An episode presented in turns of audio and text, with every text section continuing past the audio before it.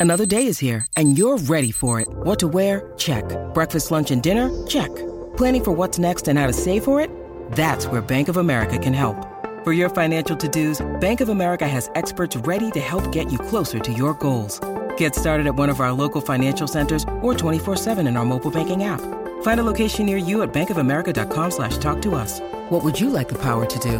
Mobile banking requires downloading the app and is only available for select devices. Message and data rates may apply. Bank of America and a member FDIC. Live from the 6th and Peabody studio and across the Outkick network. This is Outkick 360 with Jonathan Hutton, Chad Withrow, and Paul Kuharsky. Glad you're with us. Second hour is here. Outkick 360. Sixth and Peabody, our location with Yeehaw Beer and Ole Smoky Moonshine. Crew is all here as well. Um, a lot to get to. We're going to get into a big topic of Big Ten Commissioner Gene Smith and an idea that he has for NIL and the transfer portal and whether or not it is realistic. That's all straight ahead, specifically for college football. That's in 20 minutes. A bit later, uh, the New York Times, who purchased The Athletic, has announced more losses on behalf of the company, The Athletic. Um, we'll dive into the numbers that were reported by uh, by the Times and and discuss uh, the business model is the athletic that I think we all subscribe to, all three of us. But long term, I mean, there's only so many more years you can just continue to bathe in these losses of 50 million plus. Details on that. Plus Armando you know Salguero in hour number three. They had a great story today on the top 100 uh, baseball prospects. More baseball prospects. That's the That was my primary complaint yesterday. that is a how, how bold much- business strategy by oh. the Athletic. We're going to make all. We just lost fifty-five mil, but we're going to make it all back on baseball prospects. My primary complaint yesterday: too much written about baseball prospects, not just by the Athletic, but the Athletic loves baseball prospects. Doug Pederson woke up yesterday and saw a story from his owner in Jacksonville, Shad Khan. And the quote that's making the, the waves is in regards to Urban Meyer. But it's it's a one it's the one quote about, you know, how can you work with this guy? How how can you how can you work with someone like that is is in the headlines. And we'll we'll get to the details of what Shad Khan said about Urban Meyer. But beneath the surface, I think there's a different storyline here, and it's that Doug Pederson, before he's even coached a game, um, it's estimated he makes around $4 million a season. Based on this quote, Doug Pederson is make, he's guaranteed $16 million over the lifetime of his contract, and I'll explain why. Here's Khan to uh, USA Today Sports, Jaguars owner. It was not about wins and losses. Speaking on behalf of Urban Meyer and why he fired him. I think when you know someone is not truthful, how can you be around someone? Okay? We had Doug Marone here for four years. We had Gus Bradley here for four years. I have nothing but the utmost respect and friendship with them. That's why they got the time, because it wasn't a matter about respect or truth. It was a matter of wins and losses over four years. This is much bigger than that. I read that and think, man, Doug Pederson, Has cushion. he wasn't the number one option there. But man, I mean, if you're sitting back and you get to coach Trevor Lawrence, you, you get to coach Trevor Lawrence based on this quote over the next three years before they determine whether or not they're going to give him the max contract and make him the highest paid player in the history of football. That that's what Shad Khan just told everyone. is that as long as you don't insult the people within the organization, wins and losses don't matter here because we're about being friends and you're going to give we're going to be patient with you. I think that's good on Sean Khan's behalf, but it's also saying like we're in no rush. And that's a little odd well, in this day and age. We're we're in no rush. There's no urgency with that quote. he- be a good he's person. Not a, he's not a, uh rush to judgment kind of guy. And look, I, I respect that around the league. Take your time. These these teams that And they need cycle through coaches too fast, look where they are. The Giants, you know, have made some really bad hires. Granted, Judge and McAdoo, the, uh, Shurmur, those are bad hires. You got to do better than that. And if you know you made a mistake, you're better turning it over than not. But hire better and then give the guy some time. Now, Sean Khan, Shad Khan, uh, probably too slow by some standards, But Gus Bradley was a hot property when he came out. Philadelphia wanted him. And, you know, he was viewed right. as a hot young coach. So is it terrible that Shad Khan gave him four years? What about Doug Marone? Doug Marone was not a hot property. Doug Marone was a product of an agent. And he got conned a little bit on. He's the offensive line coach at Alabama right now. Right. That shows how hot of a property he was in the NFL. But he put There together was also in Buffalo. he put together a reasonably good staff. He had too long too, I think. But if you're going to err on firing and recycling too frequently and giving a guy an actual chance to turn into something, I think you know in this day and age it's probably better to go B. Now he he missed twice. And then he went went big and he missed again. So his track It's- record sucks. I, let's just- be honest. it's odd not to like there's no way that in in Los Angeles with the Chargers they're not thinking about okay compare the rookie situation there with Herbert to Trevor Lawrence in Jacksonville there is a, a much more sense of urgency with the Chargers Well, they also have a much better roster. They had a much better roster when they drafted Herbert. But in, in today's NFL, you can flip that within two years. You Yes. can get back within the playoff contention, and the mo- Absolutely. and that's how the league is built and structured. And we just have not seen that from Jackson. That's why bad teams are bad. That's why the Giants and the Jets and the Jags Yeah. and Detroit because they they get those two years and they don't flip. Look, I, I wish that Shad Khan would have taken a step further and said, you know, I believe in honesty and doing the right thing so much. Hue Jackson would get four years here, even if he had that record that he had have. in Cleveland. Doesn't matter as long as you don't lie to me and you're a good person. Um, this is great news for hiring coaches in Jacksonville. If you are a prospective coach and you hear that from Shad Khan, you're thinking, man, that's a great situation to go into uh, where I'm not going to have someone breathing down my neck over every loss if I'm in the middle of a rebuild and I can do things the way I want to do them and I'm not worried about getting fired in a year or two. Uh, I think it's also terrible news for Jacksonville fans because I want Shad Khan to start talking about winning quickly. Uh, that, that needs to be priority number one. I'm like, look, the, the, the baseline expectation is that my employee does not lie to me and behave the way Urban Meyer did. But make no mistake about it, I'm hiring a coach to win football games. We are long overdue to win. We've had high draft picks. We got a quarterback that we believe in. We need to start winning football games. I'm not talking about making some bold proclamation about winning the AFC South in year one or anything like that and putting undue pressure on your guy. But what's wrong with saying, yeah, we hire head football coaches first and foremost to win NFL football games. And the baseline is that you you are a professional and you don't lie to me. And Urban Meyer was neither of those things. But here's where the context of the of what he's talking about, I think, becomes important because uh, correct me if I'm wrong, Hut. He was asked about Urban Meyer going back to Fox. And he was reacting to Urban Meyer going back to Right. Fox, and he was saying, Why would you want to work with that guy? Confessing from his own mistake, this guy is a bad dude. He's a liar. He's not good to work with.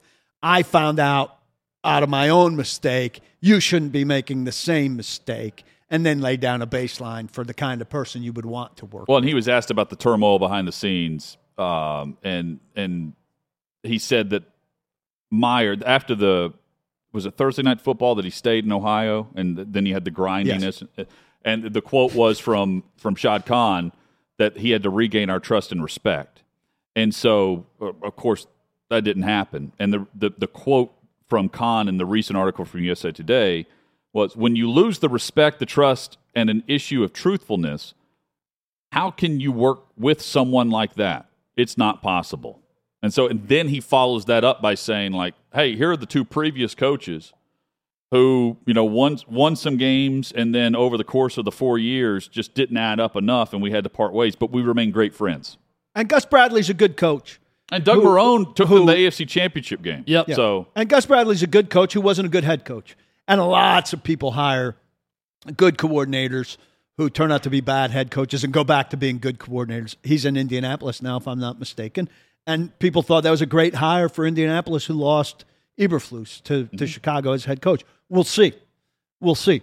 But he was a hot prospect coming out of Seattle. Marone was was a weird hire, particularly on the heels of Mularkey. Like they're kind of the same guy. and they, they, they've had more success with him there than they've had in uh, over a decade. Right. But it was really one year. Uh, they had one one really good year, which you know, great. You can't take it away. But they- they haven't sustained anything. They have spent more money in free agency than any team this offseason in, in just contract dollars. Yeah, using the cap. Um, so you know they're, they're being aggressive. The question is, are they going about it the right way? And the coaches who were considered, like Josh McDaniels, they- they would have interviewed Josh McDaniels for the job in Jacksonville and paired him with Trevor Lawrence. The problem is, coach didn't want to go work with Trent Baalke. And is overpaying And- Christian Kirk the right way? You know, I'm glad they're spending their money, but I don't know that overpaying Christian Kirk Right. is is the right way to spend your cap dollars. And I think Christian Kirk's a good player, but I don't think you pay him twenty million dollars a year in order to get him. Who are you bidding against? First off, you know, somebody else paying Christian Kirk 19 million I dollars mean, they- a year? they- I don't think so. No one had time to, to even throw in another Yeah, offer. so he signed so fast. You know, he like they, that that was their main target. But that's i I'm knocking this guy over the head to get him here moved. That's the very deliberate target of the offseason for them. and he's a good player, but I don't think he's a change your organization player. Well, the other big offseason move was their number one overall pick, Travon Walker, who, let's face it, if he doesn't produce right away in Jacksonville, we're all going to point to it and say, oh, wow, a guy who didn't produce in college isn't producing in the Right. NFL. And the Jacksonville Jags drafted the guy number one overall. That's going to be the immediate knock.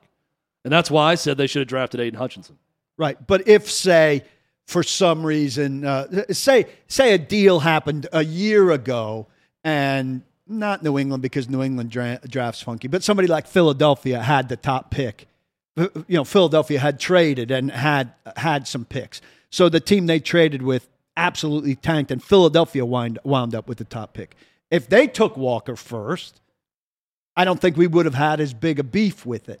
And if he uh, didn't pan out for Philadelphia, we wouldn't crush Philadelphia the same way. Or he'd be more likely to pan out with Philadelphia than Jacksonville just because the Jags are the Jags. Well, absolutely, we look at it differently. I mean, we look at every franchise differently. I mean, I, I would think of it when the Baltimore Ravens select someone. I typically say, "Oh, that oh, probably is probably a good pick." out, yeah. When the Pittsburgh Steelers draft someone, I think even if I didn't like the guy in college, you know, they probably know what they're doing. When Jacksonville drafts someone that I'm The against them drafting, I'm typically right because they're always wrong. So yeah, I mean that's a big part of it. I mean, if another team drafted him, then we'd be thinking differently about Travon Walker. And look, the guy might be Lawrence Taylor when he gets NFL. We don't know, but it's going to be a very easy second guess when you take someone number one overall. That Hutton, you were joking about. I mean, you had to go back and really dig up highlights at times. You it's know, hard to to show find. film It's hard on to find a highlight of him doing what he's been drafted to do. Yeah. I think at some Which point, is which is to do what Josh Allen does for them on the defensive line. to wreck the game. you think at some point there's a pivot player for them that starts to turn things. It should be Trevor Lawrence. And Doug Pederson should be the guy. Now, it wasn't immediate, but second year, you got to start to see things. And he really got a free pass last year because there was chaos down there. All these moves that they've made and the money that they've spent that you're talking about, Hut, is to start to facilitate him doing things. If Trevor Lawrence isn't playing pretty well by midseason this year, you know, we're going to be asking questions about why not. Well, they have James Robinson and running back. They've they've spent some money on their offensive line. Evan Engram is now there as their tight end. They have signed Christian Kirk. They have Marvin Jones. Uh, Zay Jones is there as well. Um, they they drafted better, way way too high in my opinion. But again, um, they can, th- you're allowed to value players differently across the league. They draft Snoop Conner as a running back, er, like way earlier than many thought he was going out of Ole Miss. Uh, Travis Etienne is Travis back. Etienne is back. That's a big. Um, and then defensively, they have a lot of young talent. They end up with uh, Devin Lloyd. As Um, a- they have very fast linebacker, linebackers. yeah. Very fast linebackers. and and again, the you they, they have the youth at quarterback who is the franchise. And the entire offseason has been about putting weapons around him, and then they have supplemented the defense through the draft. And they have a new playbook.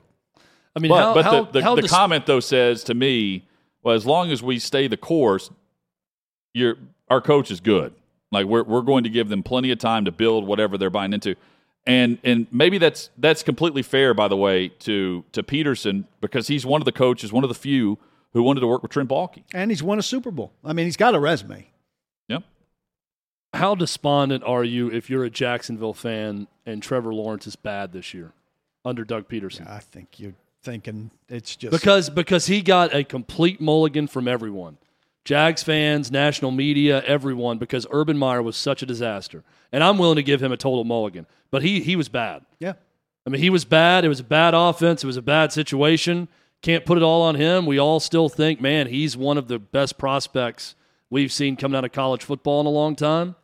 Uh, maybe since Andrew Luck in terms of pure potential and pro so. style.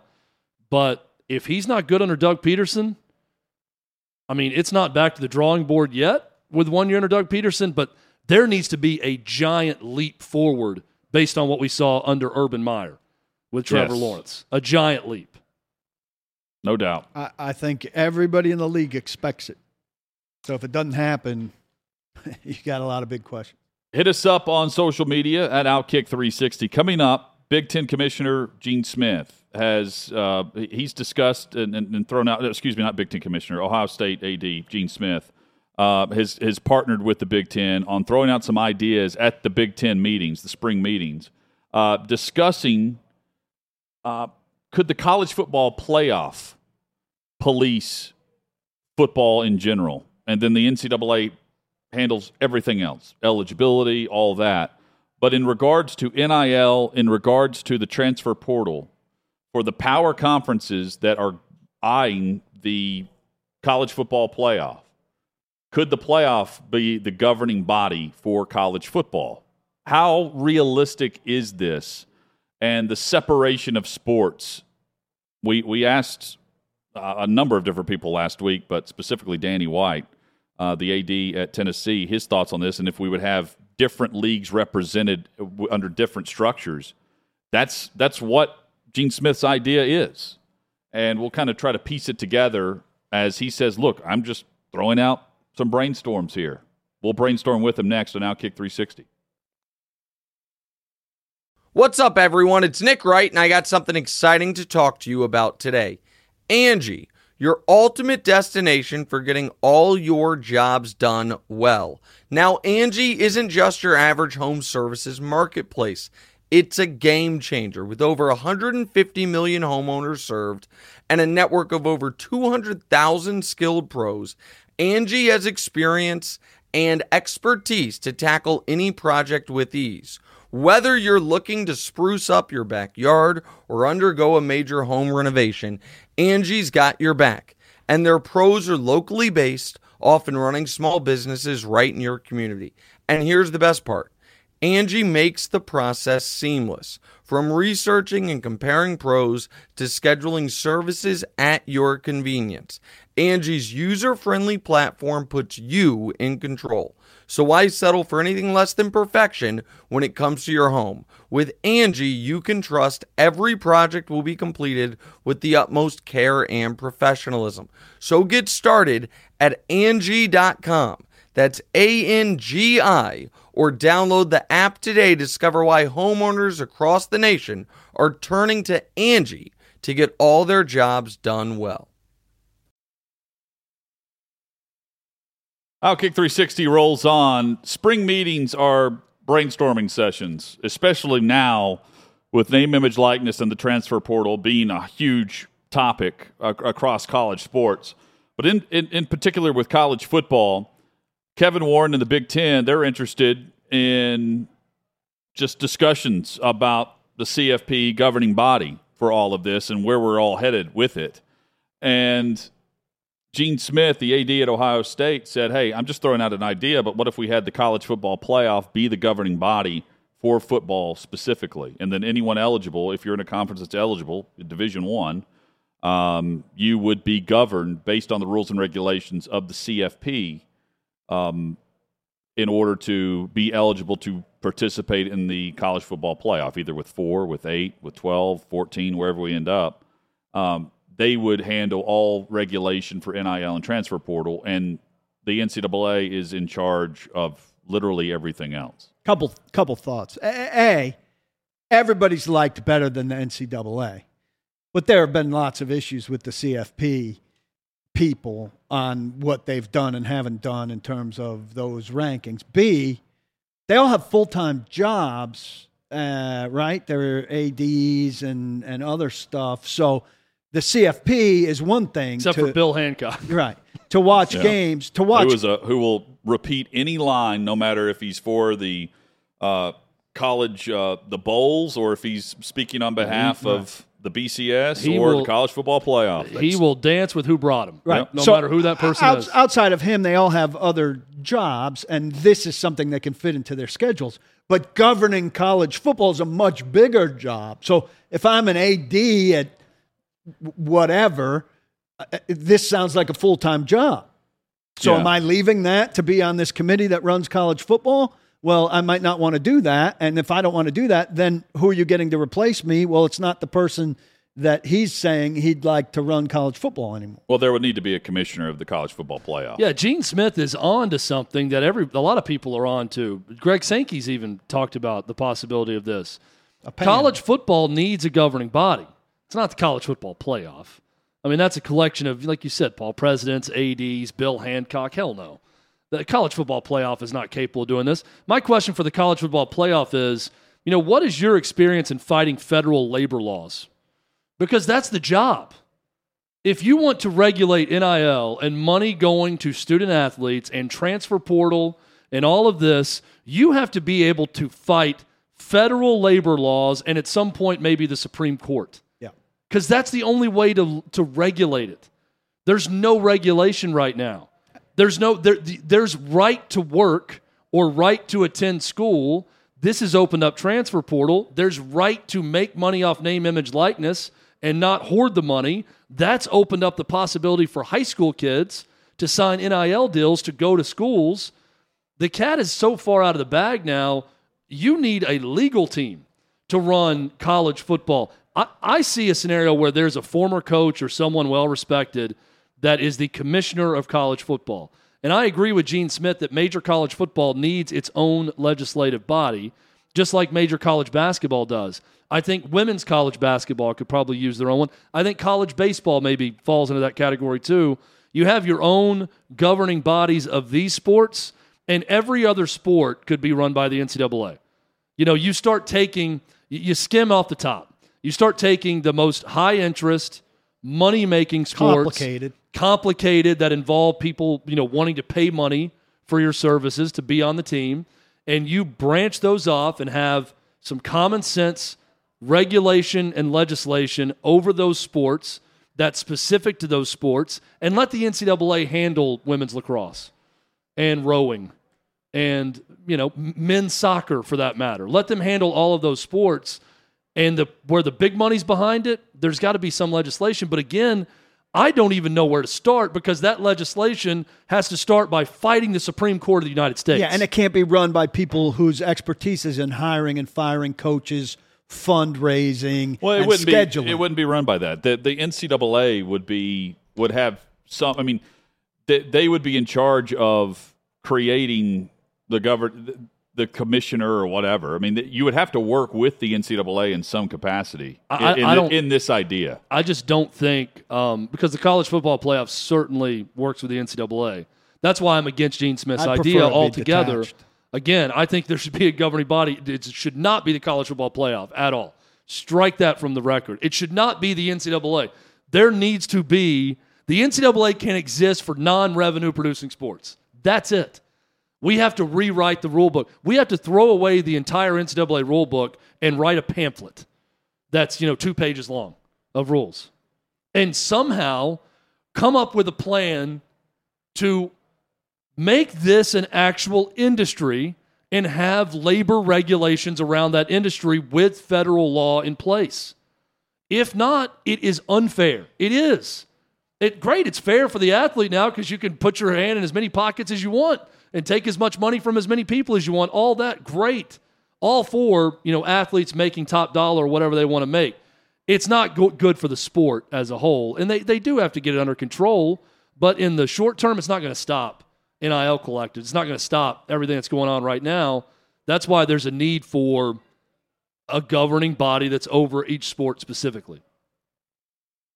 But it, therein lies the like that, that's extremely tough to do if you have the structure that we have now laid out, which is you can get whatever you're eligible to get. And in, that's, in name, image, likeness. and that's my point, Hutton. Is so if volleyball is is structured differently than football, but volleyball can make more, but they can't based on the structure of their governing body.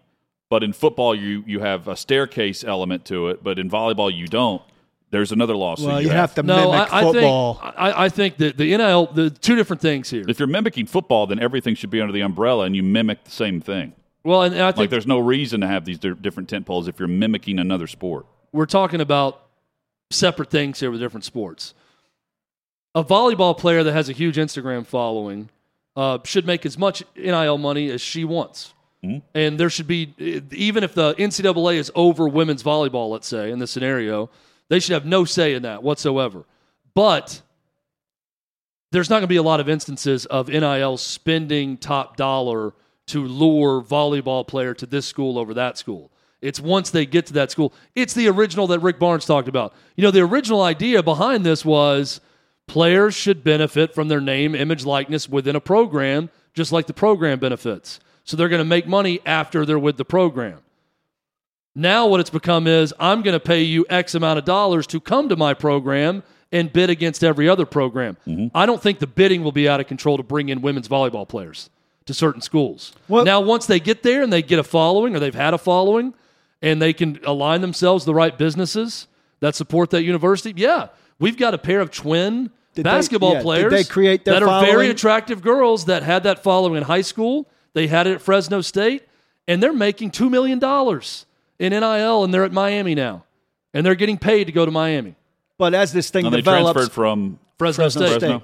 But uh, nowadays, they probably would have gotten something coming out of high school because they had a following coming out of high school. I mean, they're not, I don't know that they're good enough for people to spend a lot of money on them out of high school.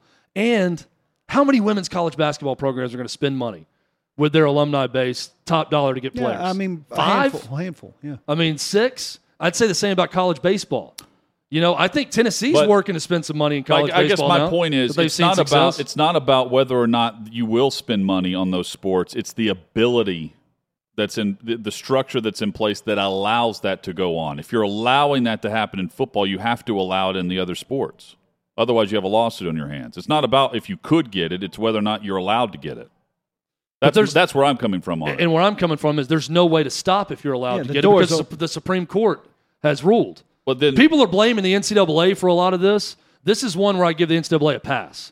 The one thing they were guilty on was not Oh, seeing this coming. They're absolutely at fault for this. But when the Supreme Court they, they- rules- they, took the opposite stance altogether. Instead of trying to get ahead of what came down the came down the chute to them in July 1st of last year, But my point, Hutton, is zero foresight. Chad And saying when they doors saw it, open, they they wanted just- nothing to do with it. again, yeah. But my point They is, took the Bill Hancock approach to it. Of course, they fought a losing battle for as long as they could, but they deep down knew the moment the Supreme Court ruled this, they've got nothing. They put in these parameters and rules. Hey, you can't entice someone to come to your program, but they can make money when you get there. Says who? That's your rule. No one's going to honor that rule because the Supreme Court gave us a different rule. So there's no way to legislate this until you work with lawmakers to get legitimate legislation, not fake monopoly money college sport legislation that the NCAA is trying to wave around. Like, hey, look, hey guys, we got a rule for that. Got a rule here. Can't do it. No, the Supreme Court ru- outruled them. That's why Greg Sankey and George Kliavkoff and these guys going to why are they going to Washington? Guys, let's find labor laws. Let's find precedent where we can come in legally and regulate this to where we don't form a monopoly, to where we have things in place that we can get this under control a bit and do some common sense things. Are they there They have with- they're, they're so far away from that right now. They're nowhere close to being Well, able to control this. But see, here's where Greg Sankey is not the NCAA. He's not going to sit back and let others decide the future of where things are headed. He's on Capitol. Is he there with anyone from the NCAA, or are they working on behalf of the SEC? If that's the case, they're setting up what's going to be the future structure of coll- collegiate sports, and the NCAA is not going to be referred to as any governing body. They're they're working on behalf of getting power and what the structure and umbrella would look like if they want to form their super conference. without the NCAA. That's how I view this. There- Absolutely. there's a reason why the Pac 12 is aligned with the SEC on Capitol Hill, and it has nothing to do with what the NCAA is allowed to do It has or a what lot they're to not do with, allowed Well, to with do. that's- foresight. That's how we started this conversation. I mean, that's that's what we've been talking about since But- the start of this segment. But the different the difference is, Chad, who owns we're talking about the college football playoff. Who owns the NCAA basketball tournament? again, NCAA. I've, I've talked about this since the start of this segment. They I, I don't know. I, there needs So- to be someone over college basketball that's not the NCAA. College football and college basketball No, what- cannot be legislated by the NCAA. What is going to happen is a complete split. There will be a power conference that disassociates from the NCAA. You have, and I, I've, I've talked about this for months. There needs to be a press conference with Greg Sankey where he comes out and has an alignment, and everything is laid out there in a press conference where we're headed down this path. You have you have lawmakers present, and everyone, you know, it's it's a it's a briefing. Yeah. everyone, and and there there is no more NCAA. There, the college basketball tournament as we know it, the teams involved in the Power Conference aren't involved in the NCAA tournament. March Madness, to me, if you're if you're really looking into this, if you're doing a split from college football and the money that's being made on the college football playoff compared to the money being made off the basketball tournament, if you don't have the mega conferences participating in the NCAA March Madness uh, field of 68, what does the NCAA have? To me, I would want to create my own rules and regu- regulations and try to get everyone on board that is possibly uh, headed on in, that alignment with me. Yeah, I don't know where I've been confusing on this. I've been saying this since the start of the segment. College football, college basketball cannot be run by the NCAA. They need to manage themselves and come up with something that's sport specific But that but and makes my sense point for is them. my point is every sport from these conferences will be included underneath this umbrella. There will not be the NCAA running volleyball. Yeah, yeah. No, I, I- I see what you're saying. I- And I could see some of that, but I do think there will be the need for an NCAA type body to run some of these other sports. Like there still has to be rules, even if you don't produce money. You know, if you are a scholarship regulated program at a university, there's going to be the need for some sort of governing body. I don't know that that's the NCAA. I don't know that they matter, but for the ones that make money, they need their separate legislative bodies, But a scenario, governing bodies. but a scenario that puts the 68 team March Madness at any kind of risk for any kind of period of time isn't good for anybody.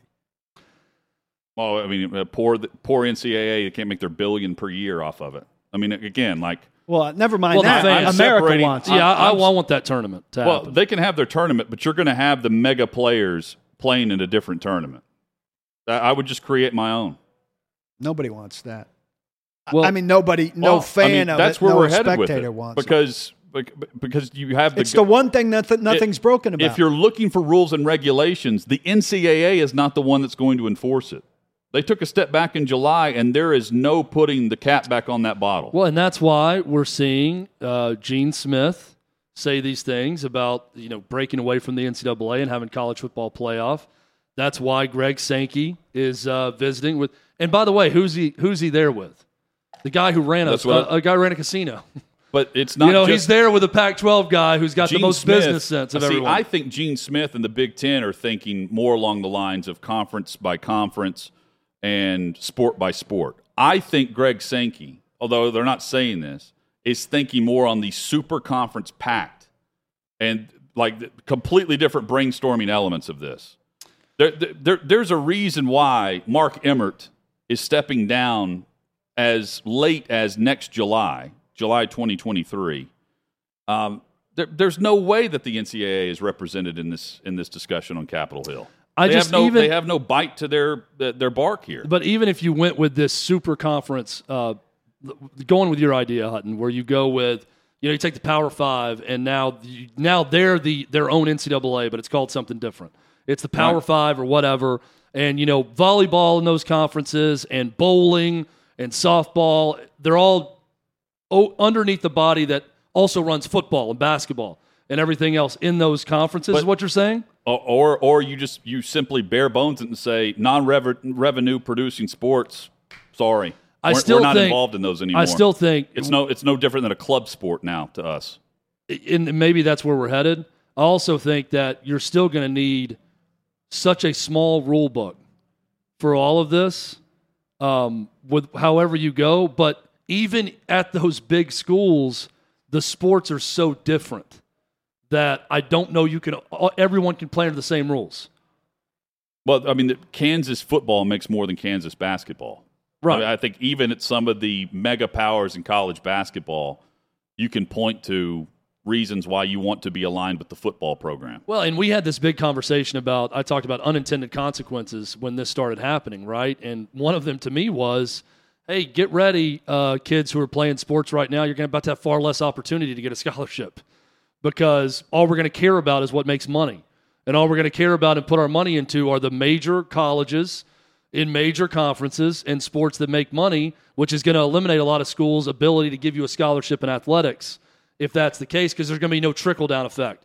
Everyone that makes money is going to go their own way and leave everyone else in the dust. And it's not the responsibility of the major conferences to prop up the smaller ones, the sports that don't make money, but the unintended consequence of that are a lot of student athletes that may get some money, some school paid for, or the ability to keep playing that aren't going to anymore. Well, I mean, the, the colleges can still hand out the scholarships if they so choose. Right. I think some I mean- schools where it's important to them to have well rounded individuals who have opportunities to play whatever sports are avail- available to them will find ways to continue to fund those sports. I mean, I, I- I'm, uh, you, I think There's going to be far less, far fewer football programs, uh, I would say, at the smaller level Yeah. if this happens. Well, uh, that's that's one sport that is going to be. Or, all or they that. align and go with the NCAA. The NCAA doesn't just completely go away; they're governing. uh, In this Lower ca- level in this case, they're they're governing Division two, and the schools that aren't willing to move forward with what I would deem as the Division one power conference. Well, you you're in effect now Division two or NCAA Division one A or whatever they want to refer to it as. But that the from the business mind of these mega conferences right now. I mean, the business association with Texas and Oklahoma is why they're joining the conference. So if you're thinking long term of okay, this is a group, the Pac-12 and the the SEC, they clearly want regulation. They want rules and a framework in, in place for NIL and for the transfer portal and everything else involved. But they also want to keep the same amount of revenue coming in and to keep their television partners happy and to make sure that the money that they're making only goes up, not down. Well, to do that, to me, you have to, if you want the rules and regulations and you want the revenue, you can't be with the NCAA because there is no rules or regulations when it comes to this. And there's a reason why the commissioners are on Capitol Hill and not the not the NCAA, which is supposed to be the governing body of college athletics. Well, the one department I'd set off from what you're saying is March Madness is bringing in a ton of money. Great. Did you see the television contract for the SEC alone with ABC and ESPN? Well, Let's put together a Well, I- mega I- a I do- mega ton- or mega tournament. Take away, let's say ACC joins in. You take away Duke and North Carolina. Duke and North Carolina are participating in the new tournament. I mean, Well, I, I'm and tuning into that. What's and also I'm advertising with that. what's to stop this super conglomerate of conference commissioners from keeping the tournament going and just inviting conference champions of these lower leagues to come play if they want and take advantage of the tournament and be in it. Oh, like yeah, the you can come, CBI or You can come, is. yeah, it's a play-in. You know, you can come in and, and play. No, I'm saying they can I join just- their tournament at the end of the season. They don't compete all the time against each other throughout, but then at the end of the year, hey, the best of the best of the smaller conferences Yeah. can still come and play with us if you want, but we're the ones taking the money. It's all about who's getting the money. I just so if they as- join, well, we're getting the money in the TV contract. We'll keep it going. I just see it as the one thing that's not broken that they need to be careful with. I agree. I mean, I want to see a, a tournament uh, like that to continue, where you have the smaller schools' ability to, to compete. Um, I see. I think it is broken, and that's why all these coaches all of a sudden are retiring, or or saying that they're burned out. Yeah, but it's not broken because there's an NCAA tournament that allows smaller schools to go into it. They're burned out because these older guys don't want to get involved in NIL, and they're tired of hearing kids come to them saying, "I'm getting this elsewhere." Sure. So I mean that's I mean that's and that's not a problem at the smaller schools also as much right now. Um, the collective bargaining ability of a super conference, if you got all the major players together, and let's say it's 45 schools that they came up with, 32 NFL teams, 45 colleges. How much money could 45 of the top programs in America get for football and men's basketball rights alone? Crush it. Exactly. from different conferences. I mean, from different networks out there. Crush it. That I mean, that's where that's greed. That's also wanting to have autonomy and say over everything that moves also forward, available. good and not product. relying on It's someone available else. if you want it. Take But it. it's it's yeah, it, it's a it's a game changer. It's not college sports as we know it. But Danny White, AD at Tennessee, sat here and said, "I don't know what college sports is anymore. College I'm not going to know five years from now it- where it's going." But see, the, the the problem is college sports as we knew it was deemed illegal by the U.S. Supreme Court last year. So th- th- we're never putting that back in the bottle. So uh, to me, it's about Figuring out who who has the foresight instead of just oh you know that we're never going to see that you know we're we're going to continue to go down the path of we're, we're going to figure out rules and regulations for the NCAA. They're done with that. Uh, the, the, it, whatever they're talking about with trying to figure out how to create some regulations for this rings hollow to me in April when last July they completely removed themselves from it and said it was on the conference and the university. They lost all integrity in regards to that and enforcement. I didn't Um, much yeah, they're before done. I mean, They're I, done. I, thought They're Mark done. Emmert's uh, resignation was a sign that it has allowed, that's an admission that they have nothing. But Mark Emmert's resignation should have coincided with the new person being named immediately. And I think they're just now getting around to trying to have this conversation. And Think they are way too late. is. Because as they're starting to have this conversation, Greg Sankey's on Capitol Hill meeting with lawmakers to determine what's legal and what's not in whatever they're drumming up behind the scenes. With with people who have been involved in all kinds of uh, apps and money making opportunities in the business world. It's no surprise. Those guys slow. are about to cash in. No surprise they're slow. Hit us up on Twitter with your They're thoughts. always- Well, let's- Outkick 360. We'll, we'll end the discussion with this. There's one thing that's for sure in all this: the SEC is going to be fine. no doubt. Yeah, you're right. Everyone else, And the Pac-12 Bu- is too. buck- Buckle up. Pac-12's got Pac-12. It doesn't have the product as yet, well but as it's got the foresight. Pac-12 's long gonna be they, fine. as long as they are aligned with Greg Sankey, they're going to be fine. And that commissioner. But if Greg Sankey decides we don't need you and we don't want you and you're not helping, then they're not going to be fine. But fine. their commissioner's doing the right moves. but Yes. Greg Sankey right now has a foothold on the East Coast and the West Coast. he does. I mean, again, like they're, they're doing more than just discussing, hey, we need help on NIL and and transfer portal. Help us out, Congress. No, they're trying to figure out the framework of whatever they're coming up behind the scenes on what, what they can get away with and what's not going to end up back in the Supreme Court five years from now. Um, man, uh, five years from now, do we have the athletic? We, we discussed the money that's being lost right now. five months from now, Uh, f- five months from now. Well, five days, I, I, weeks. we've said this a lot, though. How Sure, much money they- can one place lose? Wait, uh, a lot. We'll, we'll explain just how much the Athletic has lost over the last five years. Next, on Outkick 360. Hey,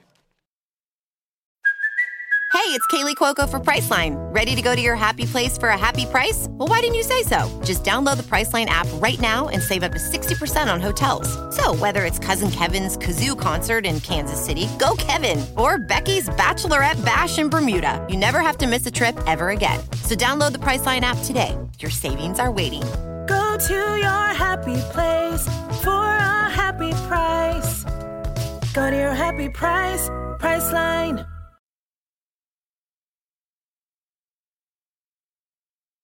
The New York Times purchased the Athletic or announced the purchase in January of this year. Announced was $550 million. Um, and it was, I believe it's closed now, but the, the sale was set to become official during the first quarter of 2022. That coincides, that time frame coincides with the report today, Chad, from the New York Times through Darren Rovell about the financial losses, which continue to, to pile up for the Athletic. Yeah, this is a tweet from Darren Rovell, and he puts he sources at the bottom the New York Times, uh, who uh, obviously, as Hutton just said, purchased the Athletic back in January, going into February. Operating losses for the Athletic in 2019 was 54 million dollars. They got better in 2020, 41 million dollars. 2021, by the way, 2020 COVID. COVID, less losses. Why? Less, Less travel, travel. for their riders. 2021, 55 million. Oh. And apparently, in the months of February and March, when it was available to New York Times, they were over eight million in losses in those two months alone, uh, as a, a product of the New York Times. Guys, I don't know how much longer this can go, but we've also been saying this for about two years Yeah. with Yep. their losses, and they keep going.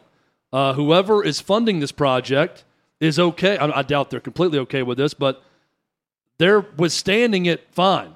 And I know there was, you know, they sold recently, and New York Times is going to do some different things to try to make it profitable.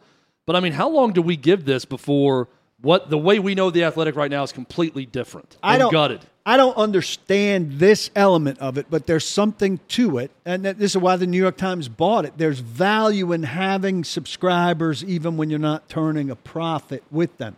New York Times wanted the subscription base that the Athletic has, which is a healthy number, even though it's not helping them create a profit. They wanted the three of us in their ranks. I love the athletic. I think it's a great profit. I read a really high percentage of their front page stories and of the stories that are connected to the teams that I have an interest They- in. It's a good product. I, I like it too. The Times likes the model of the Athletic because it's a subscription base. They want more subscribers to move away from the ad model. Um, and as they started to transition before wanna be both. before they purchased the Athletic, no, they want just, they want a subscription based model and, and without the ads. And they as they started to make this transition before the Athletic, they they started to see more revenue. They had a billion dollars in cash. Their stock price went up 250 percent and since then they've paid 550 million for the athletic and their subscription base to add to that but the question is with that risk do they get the reward long term for the financial loss now I And, think they'll be waiting it out. man we've been waiting for the athletic to turn a profit for a while 54 million this past year and that's after some other 55. 55 It's good in Europe too, and that's where it can also make some money. headlines next including matt ryan and the colts